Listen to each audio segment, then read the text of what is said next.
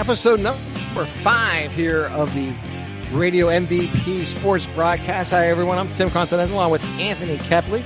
Little NFL recap of the draft that happened this past weekend. A lot of exciting news uh, for YSU fans. Were drafted. Plus, we're going to get into, of course, the Cleveland Browns and what's going on with their draft as they drafted 10 players.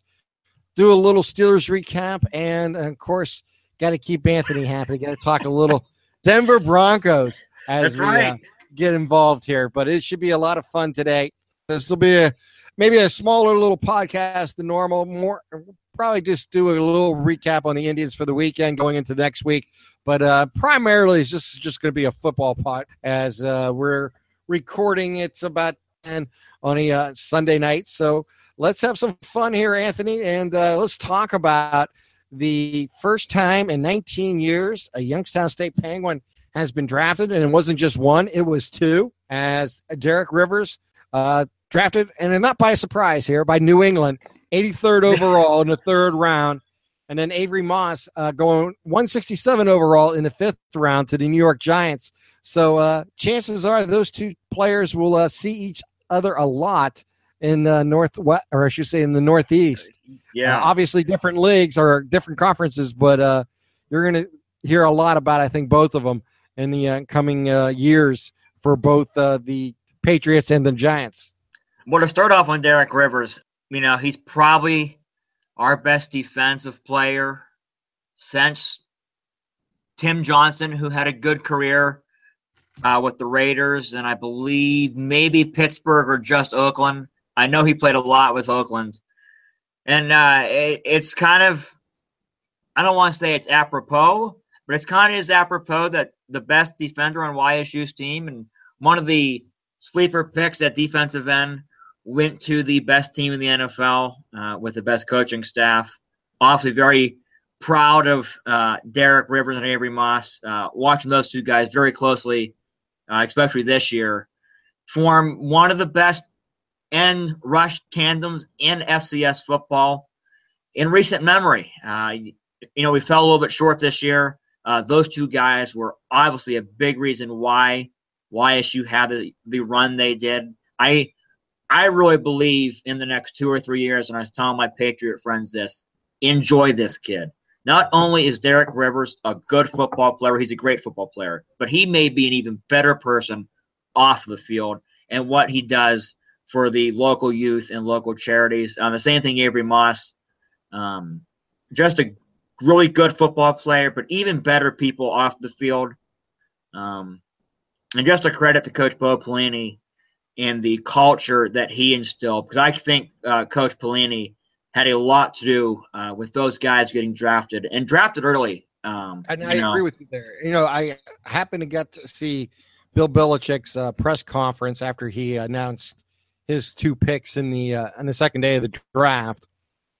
As uh, New England kept trading out of the draft as the uh, went on, but it was quite a quite comical, you know, in typical Bill Belichick style. He went, "Well, we selected uh, two players today, and you know, I think they're going to help us." And, and then he goes on, you know, he talked about his fifth or his uh, his fourth round pick first, and then he goes, and then uh, of course in the third round we took uh, Derek Rivers. I'm paraphrasing here, of course. Mhm. goes uh, from Youngstown State, a defensive end and an edge rusher. Uh, comes from a really good program with Bo Pelini. We've had Bo Pelini's players in the past. We know what we're getting here, and he really just gave a really nice compliment to YSU's football program and Bo Pelini running it.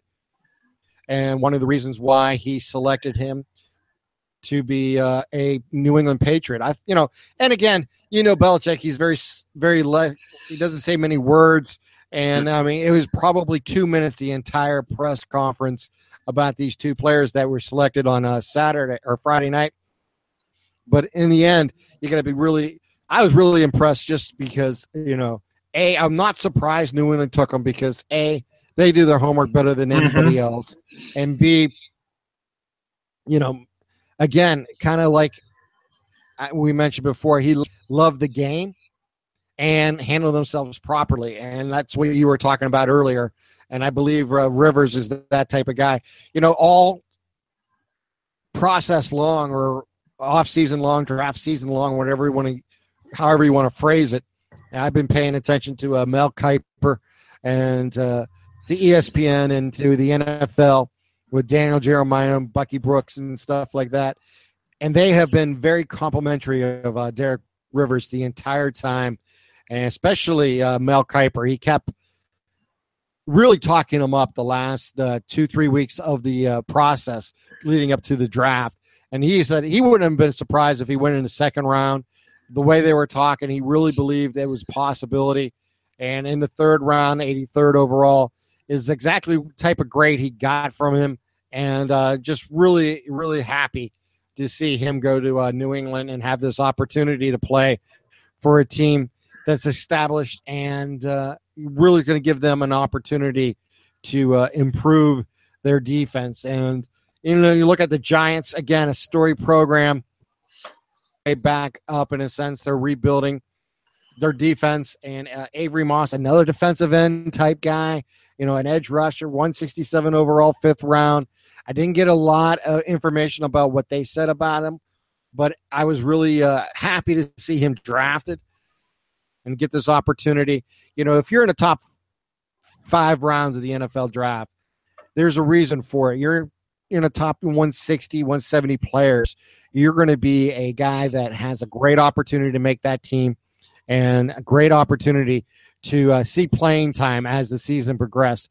Maybe not right away. It all depends on the depth, but I really think uh, it's going to an opportunity for him and uh, for both of them to really make their impact. And uh, it's been a long time since Wyche had two players drafted. I'm not sure exactly if it's ever happened before with two players in one draft. I know the his drafted players since Ron Jaworski went second yep. in the second round to the Los Angeles Rams, and uh, way back in the day in the 70s. So it shows you everything. You know, I think Harry G- DeGiorgianis was the last player. Yeah, Harry uh, uh, went to Jacksonville and that and was think, 19 years ago. It's hard to believe it's been Tom that Coughlin. long. Yeah, it's hard to be believe it's been that long, but uh, I remember when that happened, and it, was a uh, it's really great thing to see for the program, for these players, and uh, it's just great for everybody involved in the NFL to uh, have the opportunity to bring these two players in. And there's a couple more who've gotten free agent. I know you have that information, and we'll talk about them too. Yeah, uh, Carolina signed offensive lineman Dylan Colucci. Uh, Colucci was a very good offensive lineman for us. Uh, a Wolf recruit, uh, really developed and blossomed under Coach Bracillo, uh, who's a well-respected coach not only in our conference uh, but the the rest of one AA football, as I still refer to it as. Uh, and then cornerback David Rivers went to Green Bay. Um, Rivers again, a solid player, really oh, blossomed yeah. the past couple years under Pelini and Coach McNutt. Um, hopefully, those guys uh, get a fair shake. I know Carolina's offensive line, from personal experience, um, needed some upgrading after Von Miller wrecked them. Um, so hopefully, uh, hey, Dylan can help him out down there you're going to have an opportunity to block for one of the most dynamic quarterbacks in the NFL today, you know, and that's mm-hmm. that's exciting for anybody. Yeah, and I think uh, and uh, Carolina also got Chris McCaffrey for a uh, offensive lineman to crack the NFL as a free agent, but it can't happen. It does happen. You know, they've lost a few players in the last few years either retirement and injuries and to free agency. So there's an opportunity for him to uh, make make a uh, training camp and see what happens, and maybe uh, make this ball club down in Carolina and see if he can be another member of this uh, YSU class that can play in the NFL. Yeah, just a quick point. Uh, back to Derek and Avery, as well as uh, Rivers and Colucci. Uh, we spoke about it on the tail end of our fourth episode last week. The momentum Northeast Ohio has as far as sports goes. Um, and more specifically YSU. And our main hub is football here. And you, when you come off a national championship appearance and a good recruiting class, you want to keep the train rolling. And now Coach Pelini can go into recruits' homes, whether it be the junior college route, uh, the FBS transfer route, the high school route around town nationally, going recruits home and said, I put those two guys in the NFL. Now, don't get me wrong. Eric Wolford deserves, there's a lot of credit for getting Derek Rivers here and really blossoming Rivers. Uh, but Rivers, without a doubt, has become a better all around football player under Pelini's tutelage and Carl Pelini. And I think that's really big, not only for YSU and the NFL, as you were talking about, uh, but it's big for YSU football recruiting in general. Um, and I and no I do believe uh, Colucci uh, does have a nice shot to make Carolina. I, like I said, Carolina's offensive line isn't great. They were probably banged up last year, and you never know. Exactly. He could go no, out no, and impress It's a Rivera. great opportunity. Mm. And you know, this is what you need. You need to go that has a need, wants you for depth, where you have an opportunity as a free agent to really show what you can do. And uh, you know, it's it's an uphill battle for free agents. Let's be honest. They're the lowest to- person on the totem pole, you know, in camp. They're going to have to work the hardest to find their way through. They're going to have to do the most to, you know, catch the eyes of the the coaches and to make a uh, a statement that they're going to be they they belong in the NFL. It happens all the time, and Mhm. some of them turn out to be all pro players. Some of them uh, stay around for a year or two. You never know. I mean, it all depends on the player, the opportunity, and his health. You know, in the NFL, because you know you pay a toll to play in the NFL long term. Uh, I don't care if it's one year, two years, or five years or longer. NFL player is around four seasons, so it tells you everything you need to know about what type of uh, they put their, through their bodies to uh, to play in that league.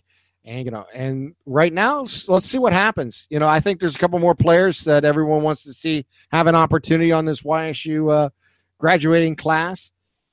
You know, from the from that championship uh, appearance team, and let's hope uh, Webb gets a chance. Let's see what else happens, and I think you know we'll see a few more signings here in the next uh, day or two. Uh, personally, for me, I would love to see Jody Webb get a shot. I think he will get a shot. I'm almost 100% positive somebody will give him a shot, and I don't think they'll be disappointed. I put it out on my Facebook page uh, either yesterday or the day before. Whatever team gets Jody Webb will be very happy.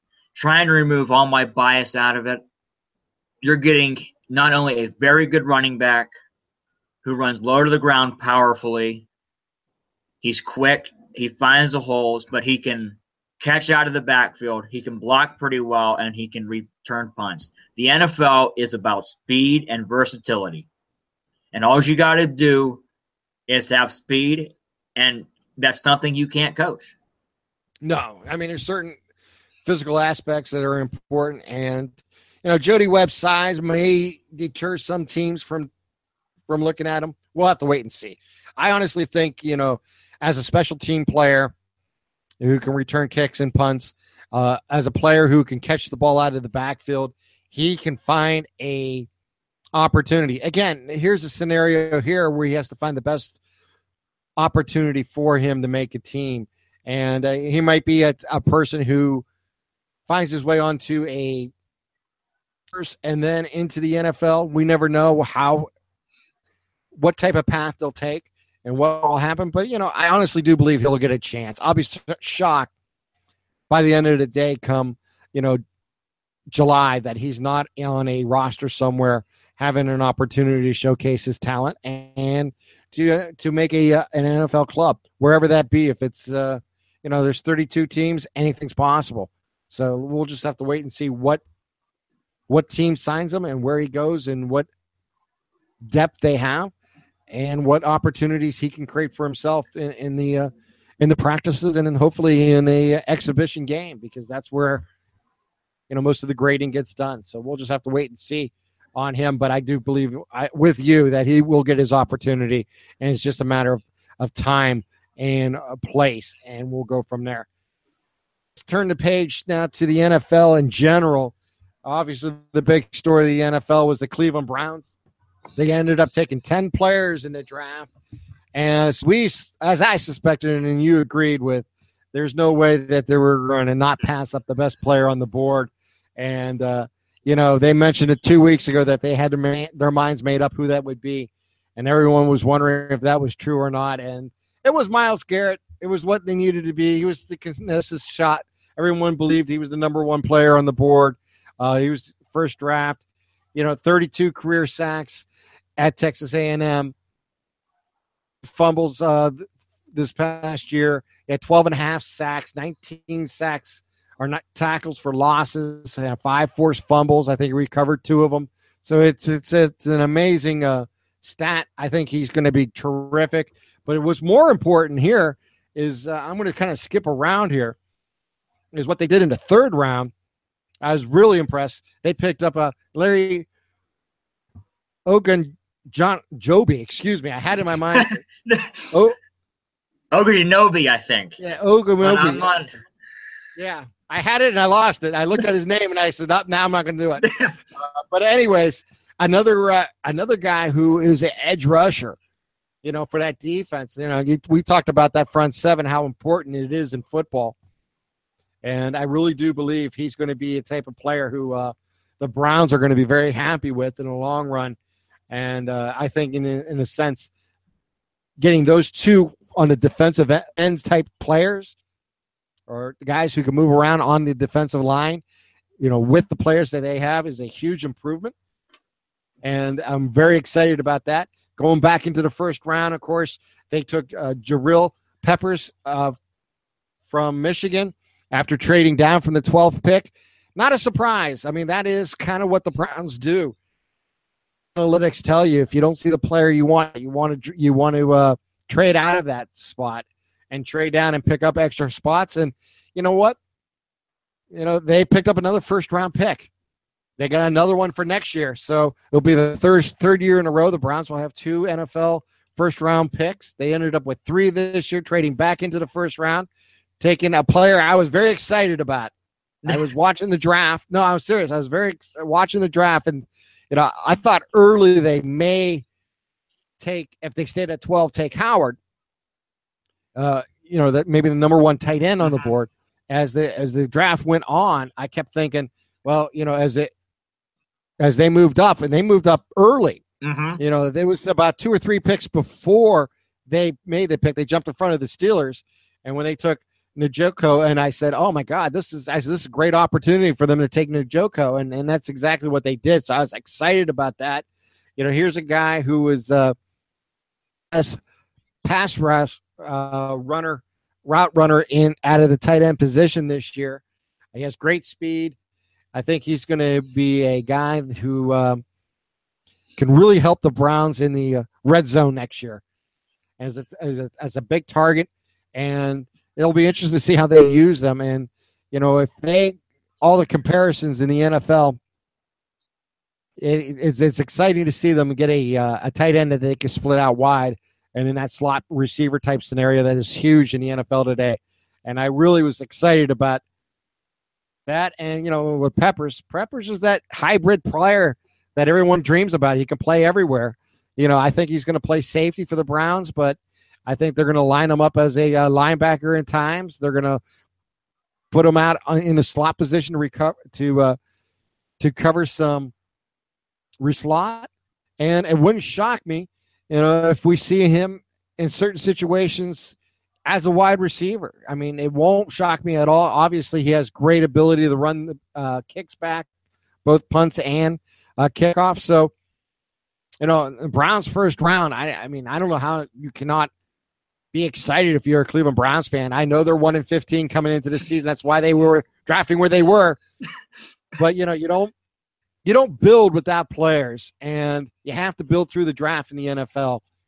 You don't build through free agency. You don't build through trades. You build through the draft. And I really think they actually came through maybe with the best draft I've seen in a very long time for the Cleveland Browns. Yeah, I really think the Browns did a very solid job overall. Uh, obviously, Myles Garrett was a home run pick. I think he'll be a stud in Cleveland. He's just that good. Uh, Peppers, could be pretty good. Like you said, he's a hybrid kind of guy. He can play linebacker. He's very similar to TJ Ward when Ward came out of Oregon. He can play down in the box. He can stop the run. Uh, but he can play a little bit of safety, maybe a little bit of corner, like you said, in the slot. I think the the knock on Peppers is he didn't really have an interception that he read on his own as more tip balls. But then again, he's always around the football. And the NFL, if you're always around the football, good things are going to happen sooner or later to you. I like the versatility they drafted with him. I do think he can help them a lot in the punt return game because when you're a struggling team trying to find every advantage you can, special teams plays a huge role in any game. And when you're trying to rebuild, uh, like I said, you need every advantage you can get. And if the Browns can win special teams, that puts their offense in better field position. It keeps their defense off the field, and also, yeah, I do no, like. I thought it was. I do like the draft pick of Njoku uh, from Miami. I really thought that was a nice pickup. What I'm curious on though is the re is them releasing Barnidge. I'm kind of surprised by that. I was too. I'm not like overly concerned about that. Hmm. I mean, I love what he brought to the team, and you know, he was one of those guys that you like. You know, you root for. He's a veteran who got his first opportunity to play. You know, he made the most of it made the uh, Pro Bowl and everything else, and scored touchdowns. And you know, I think is a combination of a scenario where, with all the players that they're drafting to ten, they wanted to save a few dollars on the uh, salary cap, and they just wanted to make room for Njoku and, and bring him in and let him play, and you know, not have a competition there where somebody who could uh, retard his uh, his progress. And you know, sometimes you do that. You make room for a player for they to play for them to play. And in the NFL, that's not uncommon. And they save a few dollars on the uh, on the uh, salary cap in the process. So, not a total surprise. You know, as a fan of the player and a fan of the team, you love to see them certain players stay because of what they what they have done and how they've handled themselves. But you know, Barnidge is going to be a pro. He's going to go somewhere else. He's going to have a great opportunity, and you know, I'm not worried about it. Gary Barnidge is has uh, proven himself. You know, he was a journeyman before he came to Cleveland, and you know, everyone thought it was kind of silly that the Browns were giving him this opportunity. He made the most of it on a very bad team, two years in a row, three years in a row, and you know that's the bottom line. You have to take advantage of your opportunities in, in the NFL. We're talking about the free agents from YSU taking advantage of their opportunity. You know, Gary Barnidge is a perfect example of someone taking advantage of an opportunity and and seizing it. And I really truly believe he'll be fine in the long run. And again, this is a scenario where I think they just didn't want competing on Njoku's uh, opportunity to play. And by removing that obstacle ahead of time, you don't have that problem. Yeah, I think what I think that's what it comes down to. I think what the Browns want to do is they want to begin the youth movement. They want to win or lose with the young guys they drafted, the young guys they picked up via free agency, uh, the waiver wire, and they want to see what they have. So they know going forward, well, we need to address this position in free agency, or we need to get this guy in the draft. Um, from watching Gary Barnidge from afar, I don't watch the Browns a ton on Sundays. One, because I'm not a fan, and two, because it's tough to watch the Browns. Uh, but I would love to see Gary Barnidge catching touchdown passes at mile high from Trevor Siemian. It may happen. And, you never know. And winning meaningful football games in December, something he's not used to. Well, um, you know, every year is a new new challenge in the NFL. We'll see what happens. Obviously, you know, we'll get to Denver here in a minute, but let's talk. You know, looking at the Browns, but they did address the quarterback position. Everyone was wondering if they would, how they would do it, and they took DeShone Kizer out of Notre Dame, uh, who's uh, from Toledo, Ohio. Opinion coming into the draft, and this was a few months ago when I first ta- started talking about the draft and the players everything I've read, everything I've seen, I've watched him play. Physically, he's the most talented quarterback of the group. He can make the throws. He has the arm strength. Now, his ability to read a defense, his ability to deliver the ball on an in and out basis is not of the other players that went in front of him. That's why he ended up a second round draft pick. Let's be honest. He also got benched, you know, last year too, you know, for the uh, for the Irish, and he went four and eight. You know, and you just can't do that and expect to be a high draft pick in the NFL. Very seldom do you ever see that. But on a physical talent level, this is the type of player that Jackson likes, and, and this is what Hue Jackson wants. And he believes, you know, that he is a quarterback guru who can correct, you know, mistakes and make players better in the long run. So we'll say wait and see. But I had radar early, and then I kind of let him go, you know, and say, well, I think he's a third or fourth round draft pick. And because the quarterbacks get premiums and you have the extra picks that you have, I thought the Browns made a, a great opportunity. It says, you know, let's get him now. Why wait? He may not be there at the player that they, they you know they were targeting from the I think from the beginning, and they got him in the 52nd overall pick. So you can't complain. You know when you look at what they've done, and you know the first five picks of this uh, draft, you know with Garrett Peppers, Njoku, Kizer, and Jambi. I'm not going to get that right. I'm going to blow it again, but um, uh, anyways, uh, but any, um, I was really happy with that. And then you look what they did. You know, in the fourth round, they picked up Howard Wilson, a cornerback. They got more defense. They went offensive line in round five with uh, Roderick Johnson, and then uh, Roderick Johnson, and then you know you look at uh, Caleb Brantley. Now there's the story of the yeah. draft for the Browns. I hate saying it.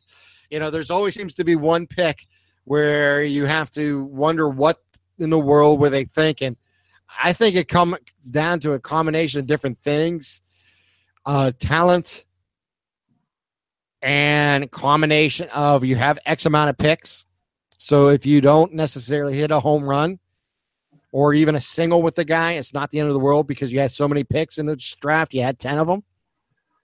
Uh, you know, take a gamble on a player that may never see the field. It is you know in the sixth round you know, six round players do make the uh, NFL and, and, and play well for teams because of the background, because of the rest earlier for, you know, misdemeanor battery and uh, involving in domestic type scenario, a good situation. And we'll just have, I, I am a wait and see type person on this, but I'm not thrilled. I understand why they may have taken that gamble because of the extra picks they had, but uh, you know, obviously he has talent. I mean, he played for in Florida at the University of Florida. He's a, uh, a player from the SEC. He'd be the third defensive lineman they took this year in the draft. Personal level, I'm not real thrilled with it because of his background. Wait, you mean a guy from the SEC having character problems? That never happens. Yeah, well, a guy from Florida have a character. Never problem. happens. never. Uh, going back to the Kizer pick with the Browns, uh, watching DeShone Kizer up close, being a their Dame fan uh, like I have, um, I do think Kizer has all the tools. Uh, he's physically, he has the prototype NFL body. He can make all the throws. Um, is he smart? Yes, obviously he's smart. If he went to Notre Dame, uh, and we'll get a, he'll probably end up getting a degree later on down the line. But there are leadership issues. Uh, he tends to, I don't want to say pout, but you can see sometimes where he starts to force things and kind of let his mechanics get a little sloppy when things don't go his way. Now, in regards to last season, that was just, if you ask any Irish fan, um, myself alike, it was just a disaster. It was terrible from the first series of the Texas game on. It was deplorable. It was not what we're used to. It was not acceptable. Um, but I don't know if I put a lot of that on Kizer. Yes, Kizer did struggle at times. There are some throws that make you scratch your head. Times like the Virginia game when he comes in for an injured Malik Zaire two years ago, and he wins the game in a torrential downpour. Uh, last year, I would put a lot of it on Brian Kelly. I don't think Kelly developed him leadership wise. He didn't. He he screwed that whole quarterback derby up in the spring yeah, and well, the summer. He should have. There's no doubt. As soon as Kelly and I want to touch on this because this is something uh, that means a lot to me being a Notre Dame fan. Um, Kelly, from the minute we fired Charlie Weis, I, that was the only guy I wanted. Uh, do I think Kelly? Uh, honestly, he butchered that last year. Uh, once Zaire went down and Kizer led them to the Fiesta Bowl, Kelly should have been. I'm sorry, Malik Zaire. We'll work you in maybe, or we'll give you an outright release. But DeShone's our guy. Uh, you saw the guys rally around him in 2015. He led the Irish to a lot of good wins, and uh, where the first half or first two, he looked terrible.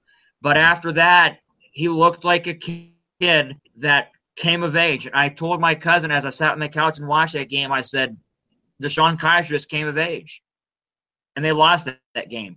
Last year, Kizer went out, and as soon as he stepped onto the field, he knew he had to score four or five touchdowns that day. That's how bad that defense was. Now, that defense wasn't bad just last year, it was historically bad. It was deplorable. There was not enough adjectives to describe how bad it is. And I get fired up every time I have to talk about it because it was sickening to watch for 12 games.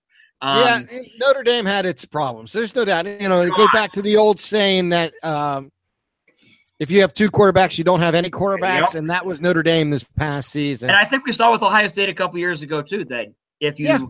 you, you know, um, but when he did finally make the move to bench uh, Zaire and let Kizer be the guy, Kizer had a lot of good performances last year. Let's not, you know, let's not forget, um, you know, he didn't have an well, offensive I- line that performed. The running game wasn't there, and truthfully, uh, if you want what my mom said about Brian Kelly's play calling, it was disgusting.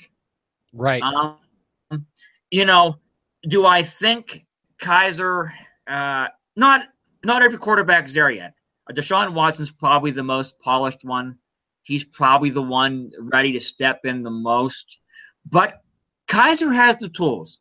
It's going to take uh, a guy like Hue Jackson, like you said, to mold him, to develop him, to make him into that NFL guy.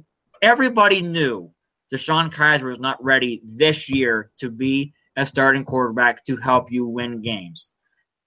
But down the line, Brooks said that he could see him being the best quarterback of this draft. I disagree with that, uh, but I do think DeShone Kizer could be a very good one. Um, I do think it's very good for him to go back home, so to speak. And like I said before on previous episodes, if you have veteran leadership around you, it's all about the people that you surround yourself with. And I believe Joe Thomas can be a huge help to him. Um, I think Zeitler and uh, the other guys the Browns brought in, the veteran guys, I think Hue Jackson could be a very good help to him. Um, and I, think it's a wait and see game, like you said. I mean, let's be honest. Yeah. He, he yeah. needs a quote unquote red shirt year in the NFL. Well, yeah, and that's you know, what that would, Notre Dame. unfortunately, he, the Browns have not had a, a rookie quarterback go through that quote unquote redshirt year where he just runs the scout team. He learns from uh, within, plays in blowouts, stuff like that. Does not get enough, you know, doesn't have to start because of an injury. Unfortunately, the Browns hasn't had that in many years. They need that. This with Kizer. Kizer's not ready. I totally agree with you. However, I think it's a, it's an opportunity for him to become a starter in this league, and an op- he's going to have an opportunity to become a starter in this league in the long term. I, you know, Cody Kessler's ahead of him, and that's not not a big concern long term. You know, Osweiler as the moment, you know, so be it. We'll see what happens, you know, if it if he stays on the team or not. But the bottom line is he's going to have an opportunity to work his way up. And hopefully this year will be a learning experience for him. And if he does see the field, it's because A, a blowout game, and they just want to give him some experience and not because of a necessity, because of injuries in front of him, where they need to start a young, raw rookie who's not really ready for the NFL, who can uh, really be uh, put in jeopardy for his career. And well, we'll wait and see what happens. But yeah, I think Kizer in the long term is a great pick for the Browns, an opportunity to do it. I really loved his arm, his strengths. He can make the plays. He's shown he's shown the ability. What he needs to do is refine it, work with Hue Jackson, work with the coaching staff, and, and continue to improve and have that opportunity as they uh, they move forward. With the uh, round seven pick, the Browns ended up with Zane Gonzalez, the kicker from Arizona State, the guy with the big leg who can kick a 59 yard field goal. So that works out. And the Browns needed help on the special teams. it was a great move, actually, late in the draft to take some player like that because, you know, like I've said many times about a kicker, you can complain about them all you want. They have one job in life, and that is to score points. Mm-hmm. And the bottom line is when you have a kicker, I don't care what team you are, that you believe every time you put out there, the odds are very good, you know, 75, 80, 90% chance that he's going to score points for you. That's important. And the way the NFL now is with PATs, you know, from 33 yards out and you know, where you need to be able to kick that 52, 55 yard field goal, you need a guy with the leg and the accuracy to do it in the NFL. You can't have a back in the ball where you get a accuracy kicker who is good from, you know, 45 in and challenge from 45 out.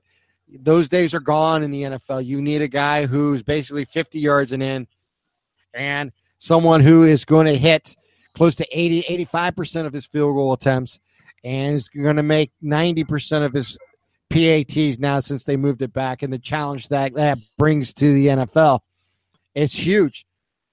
And uh, you know, the Browns have had their problems with the kickers in the last few years, so this is an opportunity for for them to solidify this position for the next ten years, and that's that's important.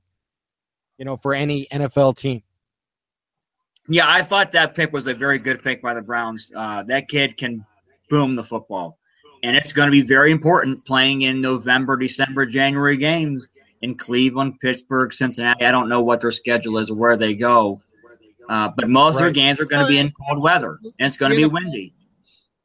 I can say it's the NFL AFC North, so you know exactly you're playing. Like you mentioned, you're going to be playing Cincinnati, you're going to be playing Pittsburgh, you're going to be playing Baltimore, and a lot you know, of states are the Wings worlds. Yeah, you know, and you know, you're not going to be playing indoors. You're not going to be going to, you know, Indianapolis every year. You're not going to, uh, you know, to Minnesota and other indoor places where they kick, you know, eight eight games a year indoors, maybe ten games because of the schedule. You know, those those days are not part of the AFC North. You know, you're going to play outside probably, you know, 14 out of the 16 games and that's just the way it works. You know, in the AFC, especially in the AFC North, it does not have the the indoor facilities that you see from others. But you know, I do like what they what they did in this draft. I thought they they approached it with a great sense of urgency and a great sense of what they wanted to achieve. And I think you're going to see more teams pay attention to what the Browns do in the next two, three seasons in the draft because of this analytics look. You know, the Paul DePodesta type of analytics looking at players and how they perform and what type of players you're looking to add. Because if the Browns continue, most likely they will for at least another couple seasons, and they do have some success, you're going to see more teams looking at that part of the game that you haven't seen. It's going to be interesting to see if this baseball style of drafting works in the mm-hmm. NFL. I think in the long run, it's going to have its its importance. And if you mix the, to, together with the the coaching staff's you know belief in a player versus uh, what they see on in certain situations and what the uh, numbers say, I think a combination of that is going to be a, a really a telling truth of the future. I think it was a bold move by the Browns to do this last year. It was a uh, gutsy call. The worst franchise in football. You have to take chances. And no, I mean, and I'm just, it's just they what are. it is. That you have to take chances. You're not going to get better by doing the same thing over and over again, you know? So make some changes and see what happens. And I think that's exactly what the Browns have chose to do. And, you know, this brain trust is not NFL brain trust. We'll see if it works. You know, when Jerry Jones bought the Dallas Cowboys and Jimmy Jones came in with his ideas and his thought process, everyone's saying, well, he's doing it like a college coach, not like an NFL coach. And he ended up building a, uh, Super Bowl contender, even a dynasty there. So mm-hmm. anything's possible. We've seen it before. When you least expect it, it turns out right. I'm not predicting that. I'm just saying the opportunity for success is always in front of every team. And as long as they take the opportunity in front of them, they can do it. It's like I told my dad, it can't get any worse for them. The Browns cannot get any worse. 0 16 or 1 15, they're still very bad. So uh, I do think they'll be better this year. I think the over under win total for them by Vegas is set at four as of now. Um, I, without looking at their schedule and knowing it off the top of my head, um, I would wouldn't be surprised if the over happened. Maybe five or six wins. That that'd be a big jump. I would probably say break even at four. You know, I never look at schedules anymore because the NFL schedule is just that you're playing NFL mm-hmm. teams. It doesn't change. It's not like college where you know you may you know have, who's going to be you, you, you, you schedule so far in advance you just don't know if that team's going to be great or mm-hmm. bad mm-hmm. when you when you play them because you schedule a game you know today let's say you're playing you know you're ohio state and you're scheduling university of miami you know from florida and you're scheduling in 2029 you have no idea how good they're going to be that's a good point the opportunities there to schedule them you're doing it and but in the mm-hmm. nfl you're playing an nfl team every week so yeah. it doesn't matter what schedule you have. You know you're going to play your division twice, home and away. And you know you're going to play within your conference, and you're going to play one division from the opposite uh, conference. So it doesn't really matter and how it's how it's formed. You're playing NFL teams, and you have to win. You know that's what you're graded by in the NFL is wins. And in the end, I don't care if you're the Browns or the Broncos or the Steelers or the Bengals or whoever NFL team you're talking about. There's no weak schedule or, or strong schedule. It's the NFL schedule. No, and now, uh, in a sense that you could say some divisions are weaker, sure, mm-hmm. but in the end, you, you still have to you the, the cream flows to the top, and there's no way to stop. The best teams still become the best teams, and the worst teams still become the worst teams in the NFL. Yeah, and you know, I know. I remember a couple years ago, Denver's opening game, they struggled to beat Baltimore, who went eight and eight that year, I believe. They barely beat Jacksonville last year. I mean, the Jaguars were terrible. So it's every week you got to come out with the same type of intensity, and that's tough. Um, that's why, you know, and I'll go back to it to just reinforce what you're saying. I agree with you. Eh, that's why the Miami Dolphins from 72 is, is special. They went undefeated. That's like when defeated in a regular season all the way up to the Super Bowl and lost to new uh, to the, the Giants is very special in the NFL. When a team only loses two games or one game in a season, like the Bears or the Giants, and when they the Broncos the, did it, yeah, you know, and that's my point. You can those are special because it's so difficult to win in the NFL, and and in the end, they all have to win, so they will win. You know, and teams will ha- rise and teams will fall. That's just the nature of the game. I don't expect anything less. Teams don't stay at the bottom or the top as long as we've seen some teams, but that is a, a really tip of the hat to the organization and what they what they choose to do and how they choose to run it. And when they see opportunities, they take advantage of it. And yeah, the Patriots the NFL, you must do that. the exception. What they have done is absolutely incredible. I think six straight years to the AFC Championship game. That's a bad season for Patriots fans when you only make the AFC Championship game. Sure. I mean, they I, have.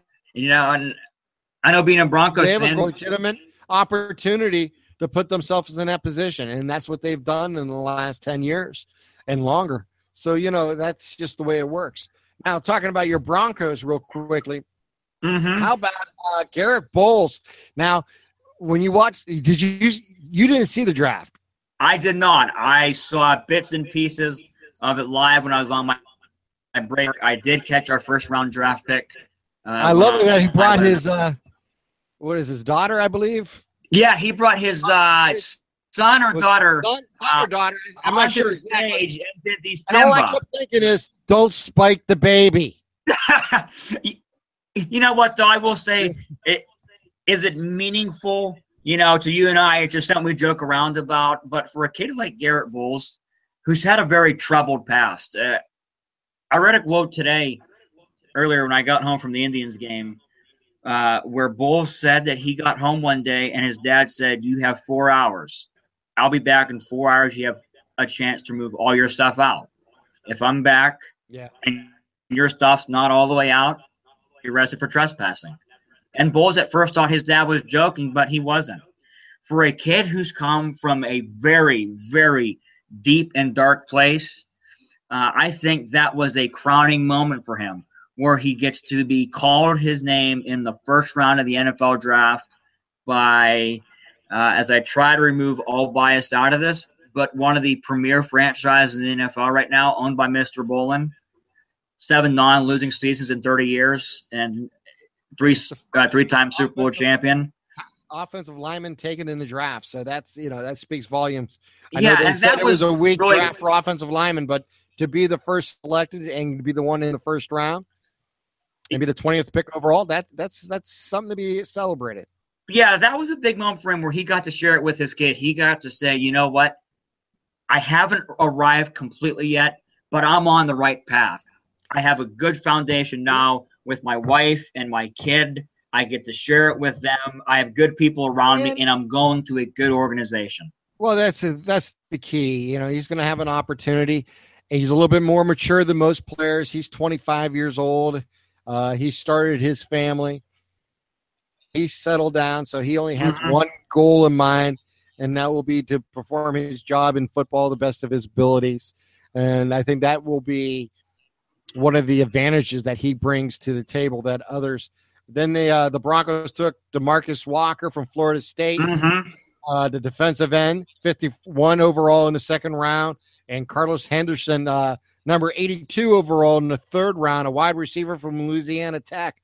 So uh, trying to work the def- offense and defense there in the first three picks. Yeah, what uh, what we struggled on last year was we didn't have the explosive playmakers. And the NFL, like I talked about earlier, you have to be explosive. Uh, we have that with Emmanuel Sanders and Demaryius Thomas. Sometimes Thomas picks and chooses uh, as Vance Joseph says, when he wants to play, he should dominate every play because he's that good a receiver. Uh, we needed to get quicker. Uh, obviously, you like I said before, you can never have enough offensive, offensive linemen or defensive linemen. Uh, part of me wanted the sentimental Derek Rivers pick to Denver, but I absolutely, I absolutely love Demarcus Walker. When I found out uh, that we drafted Demarcus Walker, I was ecstatic the kids uh, like Bulls, so uh, a big physical kid, the passer, but he can play inside too, and that's where we struggled last year. We struggled inside, stopping the run. We didn't have a good interior pass rush, losing Vance uh, Walker in the preseason. We lost Malik Jackson in free agency, and just a lot of guys throughout. Uh, he can learn from Peko. He can learn from Derek Wolfe. He can learn from Von Miller and Shane Ray and Shaq Barrett. So um, th- that's a very good pickup. Henderson, I don't know a ton about, I'll be honest, uh, but he's quick. Uh, yeah. Who I do like, though, is Brendan Langley. Uh, he's a big physical kid. Uh, I know on the website I'm reading, they gave that draft grade a C, but when you're going to the best defensive backfield in the NFL, maybe the second best, okay, a top five, right away. He, he can go in and learn from guys like Aqib Talib and Chris Harris, uh, Bradley Roby. So he doesn't have to be a star immediately. Uh, the pick that I think might will turn out to be our best pick, Jake Butt. If yeah. Jake Butt is healthy, he can be an absolute dynamic tight end. He's big, he's athletic, he can block, and he can run routes. He's very good running routes. He just seems to have a knack for making the big catch. In the Michigan games I watched, when Michigan needed to play late on offense, Jake Butt was a go to guy. Now, yes, it's very tough to come back from the ACL. Uh, so hopefully he can rehab what I like. He doesn't have to come in right away and be that guy. We have Virgil Green, Jeff Heuerman, uh, and Krieger-Coble. But it wouldn't surprise me in a year or two if Jake Butt is one of the better tight ends in the AFC.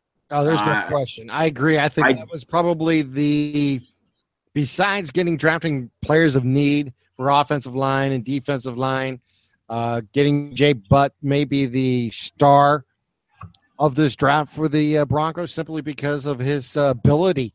You know, he was a first round draft pick potential before the injury. And yeah, and get him in know, the fifth rounds of steel. And if he if he can bounce back, he can be that tight end that the Broncos have used th- traditionally throughout the years very well, and be a big part of the uh, the future.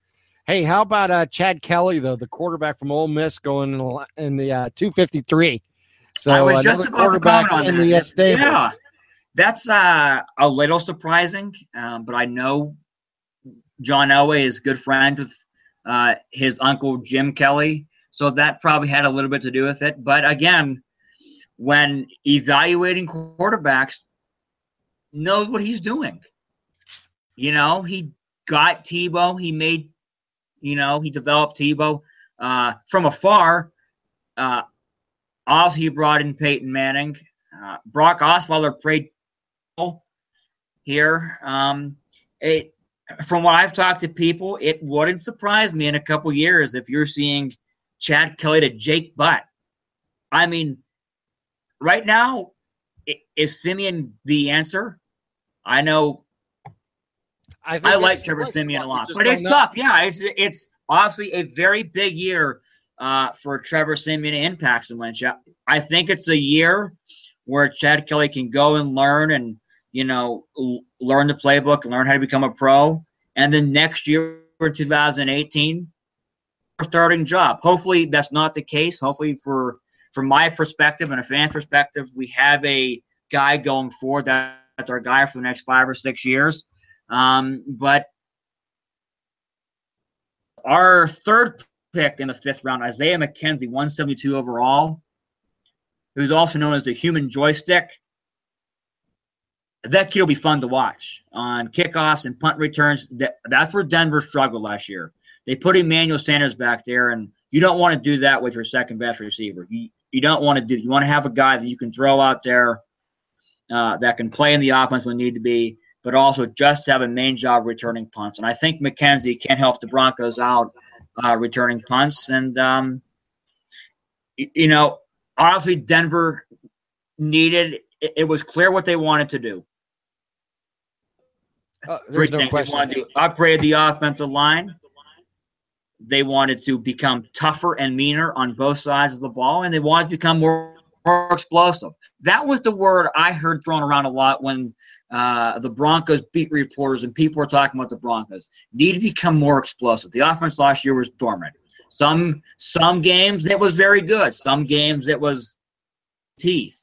But it, overall, they need to become more explosive. I think they took the uh, first step to doing so. We'll see who they add in free agency, the college route. Uh, we added Chris Harris a couple years ago, uh, free agency. Uh, he wasn't drafted from Kansas, and he's turned out to be the second best cornerback in the NFL according to Pro Football Focus. Um, we'll see. Uh, I I do think, from what I've been reading, Garett Bolles is right now going to be a penciled in starter on opening day when we host this the Los Angeles Chargers. not San Diego Chargers on Yeah. uh, Monday night. But I think overall, uh, you, you know, it's like I told people I don't get wrapped up into the draft because it's so tough. I, you don't know what guy is going to turn out to be great. It, I mean, the Indianapolis Colts were going back and forth down to the last minute until they had to fill their card out between Ryan Leaf and Peyton Manning. At that time, it was a big decision. Now you look back on it and go, wait.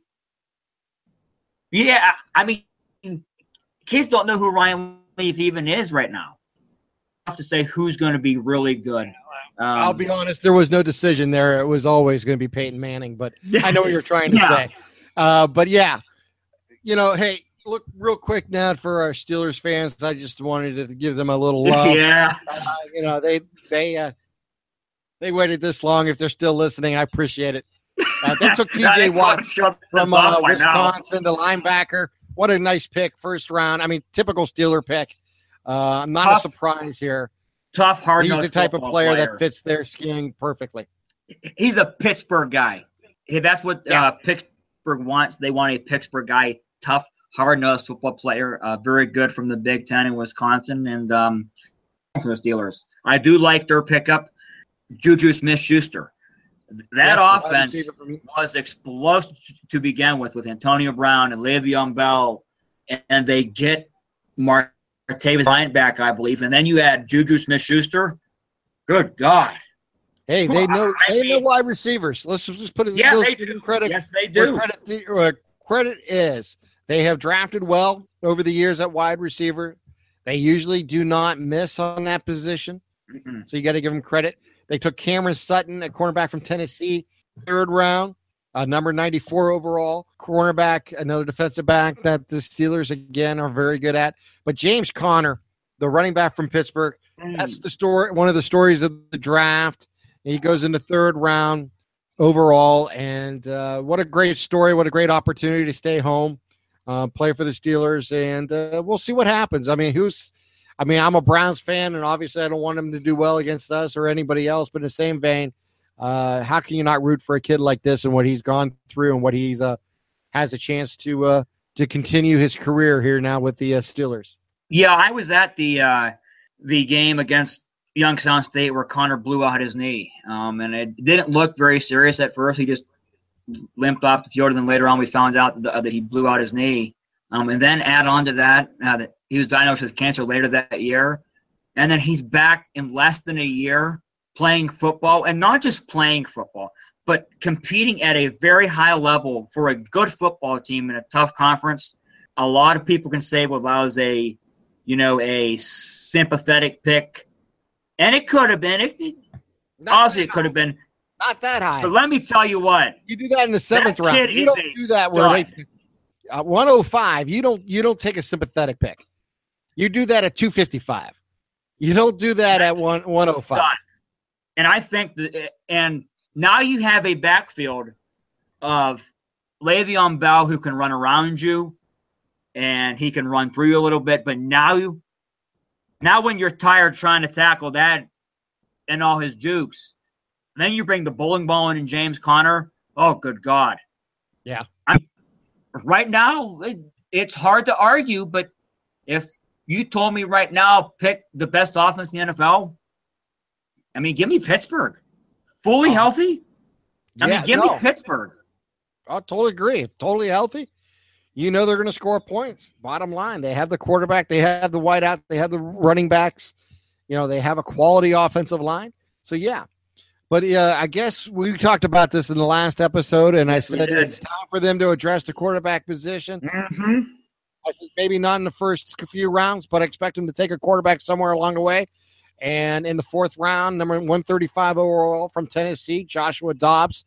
A lot of people thought he might be a headed to Cleveland because of the uh, Senior Bowl activities, and it was coached by Hue Jackson and that and his uh, staff during that time. But uh, the Steelers ended up picking him. He made his his name known, kind of like Rivers did in the uh, in the Se- Senior Bowl and really made a uh, a splash there and improved his draft spot. Uh, drafted in the uh, originally, people had him targeted for about the seventh, sixth or seventh round. Picked uh, number twenty nine in the fourth round, number one thirty five overall a, uh, a nice pickup for the Steelers, and we'll see. I mean, long term, I don't know if he'll be an answer as a replacement for Ben someday, but that's something that they have to. They probably will be drafting quarterbacks each and every year uh, in the in the process now until the end of uh, Ben's uh, run as starts because they need to find that replacement. Yeah, and, and it's coming sooner more than later. Yeah, and uh, I watched Joshua Dobbs uh, closely the past two years. I have a good family friend uh, who go to all the Tennessee home games, uh, volunteer fans, and uh, they love Tennessee football. And I was really impressed with Josh Dobbs. Uh, he's a very smart kid. He took extraordinary amount of classes, and I don't know. I think he took like physics and astronomics and all these tough classes the last semester at Tennessee. He's a good kid, a good football player. He can make all the throws. He's a big, strong body. Uh, he can move out of the pocket too very similar to Ben, which I think it's very good for him to go learn behind Ben for a couple years. And let's be honest, in a couple years when Ben does hang it up, I wouldn't be surprised if Joshua Dobbs is that kind of guy. I think Steeler fans will love this kid. Um, and it obviously helps when Dobbs has to throw the ball to Antonio Brown and Smith-Schuster probably and Bryant and hand the ball off to Le'Veon Bell and James Conner behind that offensive line. I think I think Steeler fans will be very impressed with uh, Josh Dobbs. I know I was in the games that I watched the Volunteers, um, and obviously, like you said, he was one of those guys that saw his stock rise in the Senior Bowl uh, festivities and uh, the work- workouts for teams. Well, you know, hey, that's you know the Steelers usually draft well, and yep. uh, most people give them a grade of about a B, B plus. In this draft, they took uh, Brian Allen, Colin Holba, and Keion Adams the rest of the way through. Couple a defensive back, defensive uh, safety, and then, then you have a uh, defensive end. So they they addressed their defense and they addressed their offense. I thought they overall did well. You got to be happy if you're a Steelers fan but TJ Watts is a, as a as a stud. They got him, you know, in the first round. A great pick, in my opinion. And uh, like I said, they have maybe the best story in the draft in James Conner. You know, they picked up the quarterback in Dobbs. So overall, like you got to be uh, satisfied if you're the Steelers as they uh, move forward. I think they're going to hit that transition period in the next year or two where they're going to see some players that are beloved to the mm-hmm. uh, Steeler Nation move on, and you're going to have to uh, get new players coming in, and this is the way you do it through the NFL draft. Hi, everyone. We had a technical glitch from this point on, so we're going to end the podcast here. I want to thank you all for the download and listening to our podcast, and I'm going to ask you to go to our Facebook page, Radio MVP Pod, and give us some likes and some shares. And also go to our website. We're very proud of it, radiomvp.com, and get your downloads there as we continue to try to grow this podcast. So for Anthony, I'm Tim. Have a great day, everyone. We will talk to you later this week on Radio MVP Sports Podcast.